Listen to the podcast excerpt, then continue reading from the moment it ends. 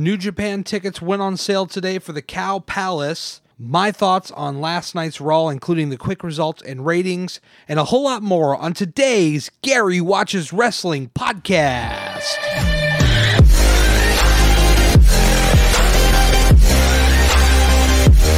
And welcome to the Gary Watches Wrestling Podcast. My name is Gary Cantrell. Thank you so much for tuning in and checking out the show. Do appreciate your support. Make sure you spread the word, tell a friend, leave an iTunes review. All right, let's talk about the New Japan G1 special in San Francisco taking place on Saturday, July the 7th of this year.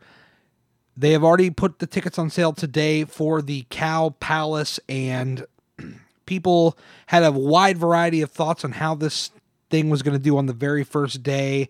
And as of right now, it doesn't necessarily look like half the building is gone, but there are quite a few that have moved. Most of the tickets on the floor are gone, with the exception of some of the further back rows. Um, the lower, middle, and upper bowl towards the center of the ring are all gone when you look at it, it's mainly the tickets that are on the far corners away from the ring that are still available. And I could sit here and count out these seats, but it's probably going to take me a while, and the show is supposed to be 15 minutes or less. So, with that being said, um, it would definitely appear that you know they've got a ways to go. There are no matches announced at this time, and I would I would venture to guess that once they announce some matches for the show, the tickets are going to start to move. John Cena has a new movie role. He will be starring in the Janson Directive, which Seven Bucks Productions, that's headed up by The Rock, will be producing this film. The Rock uh, went on Twitter and said, I found my star. Been a long time coming, and congrats to my good bud at John Cena on landing the lead role for our film, The Janson Directive. And if you screw this up, I'm laying the smackdown on you. Let's work hard and make it a good one. This film is a uh, 2002. It's based on a 2002 spy novel written by L- Robert Ludlow. Ludlum, one of those. Sorry. I don't mean to butcher the guy's name. Uh, in fact, uh, in this article from Variety, it says that uh, Dwayne The Rock Johnson was actually going to play the lead role of Paul Janson that uh, Cena has. However, he stepped aside due to his schedule and he's just going to produce the film. So, congratulations to John Cena. As of right now, I don't believe Cena has commented on this. So, um, once he does, we will keep you posted on that. Muhammad Hassan, the former WWE wrestler, made his return to a ring. It was an indie show on Saturday for Dynasty Pro in Amsterdam, New York. His first time in 13 years is a video on YouTube, and it is credited with his appearance on the Why It Ended podcast, which is hosted by uh, Matt Coon and Robert Robert Robbie E. Excuse me.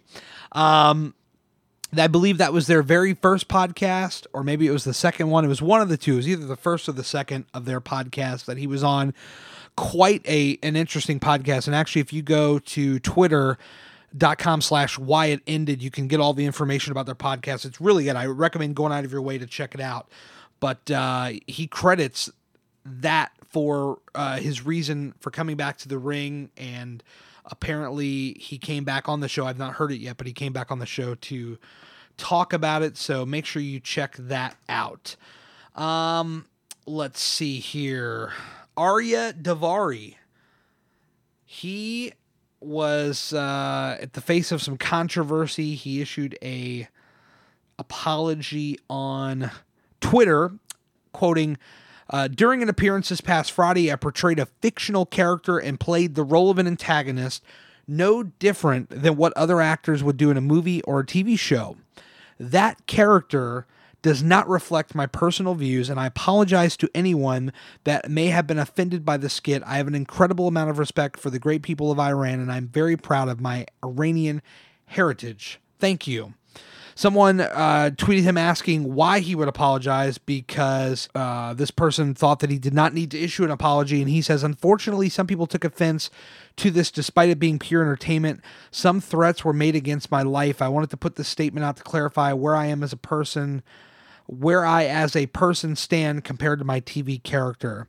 He also goes on to say that uh, he found it interesting that BB, BBC Persian did not pick up his apology, but they were the ones who uh, put out the story about this whole character thing. I guess, in other words, drummed up all the controversy. So we'll keep our eyes posted on that story as more comes.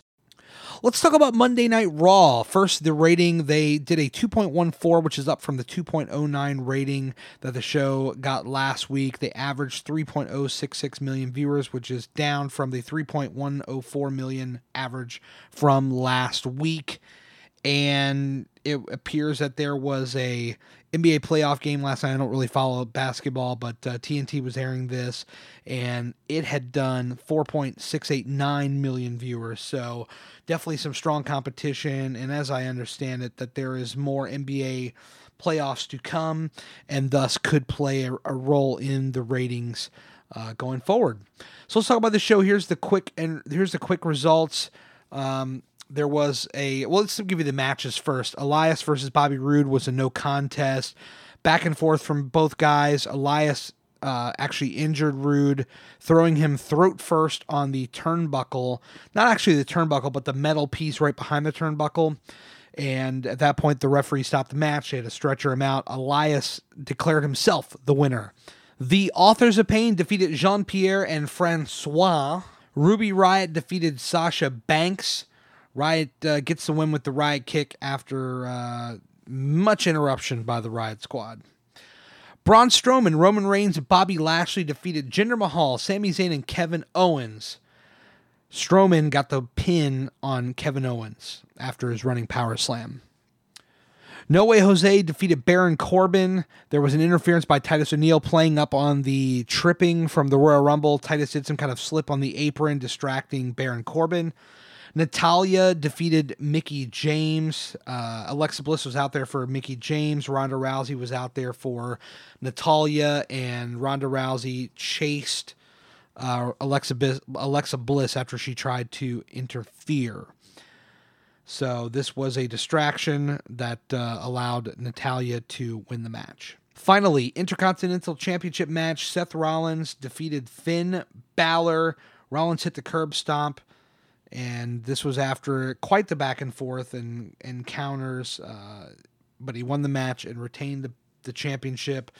Also on the show, there was a uh, there was actually a segment featuring Finn Balor and Seth Rollins earlier on in the show with the Miztourage. Uh, Seth Rollins basically come out talking about how he wanted to be a fighting champion. He wanted to be unlike Brock Lesnar and actually take on challenges. And this led to Finn Balor interrupting him, saying, "Hey, what, what about tonight?" And the Miztourage came out. They wanted to form the Four Horsemen of the WWE, and Seth and, and Finn declined. And when that happened, the Miztourage tried to attack them, but they just got fought off. At the end of this whole thing, once they cleared the Miztourage out of the ring, Seth Rollins turned his back to Finn Balor. Finn Balor attacked him and, and left him laying. So I don't know if they're going to foreshadow or they're trying to foreshadow a heel turn from. Uh, Finn Balor, but I would definitely welcome it. I think it would be a nice fresh change for him. Uh, and then finally, there was a show opening promo. Roman Reigns, he came out to talk about how everybody knows that he should be the champion pretty much. There was a referee, Chad Patton, had tweeted that you know the the the call was made in the heat of the moment. It, the call stands, but maybe it was not the right call. And at this point, Samoa Joe's up on the on the screen talking about uh, you know Roman didn't deliver, he's a crybaby, etc., etc. At this point, Jinder Mahal interrupts, and he's talking about how he lost to Jeff Hardy, and he didn't cry about it. And then Sami Zayn came out, Kevin Owens came out. Kevin Owens took a poll on who was most popular because all these men wanted to take on Roman. And once Kevin determined that he thought he was going to be the one to face him, it was at that point where it, he was attacked by Roman Reigns. And Roman uh, got uh, got beat up. Bobby Lashley came out to make the save. Then he got beat up, and then Braun Strowman came out to clear out everywhere. So that's your look at Raw. Uh, Roman, Roman, Roman, Roman. Goodness gracious, I wish they would do something a little bit different with Roman. I'm not necessarily in the camp that so many are in that, oh, he's got to be a heel, he's got to be a heel, but he's got to do something. I, I think uh, too many times he's just left there with people just talking so much smack to him and he just doesn't say a thing. Uh, Montreal, I mean, booed this man damn near out of the building. He said nothing. So they really, really got to take a long look at how they present this guy and and think about a different way of presenting him. If not turning him heel, give him something different uh, to sink his teeth into because it just there's a lot to be desired with Roman Reigns. I'll leave it to you that way. But anyway, that's going to be the show for today. Thank you guys so much for checking out the podcast. Make sure you check me out on Instagram, Gary Watches Wrestling, on Twitter at Gary's Wrestling. Leave a review in iTunes, please. I do love those. It helps with the discovery of the show. And uh, hit me up. Thank you guys so much for checking out the show, and we'll see you next time.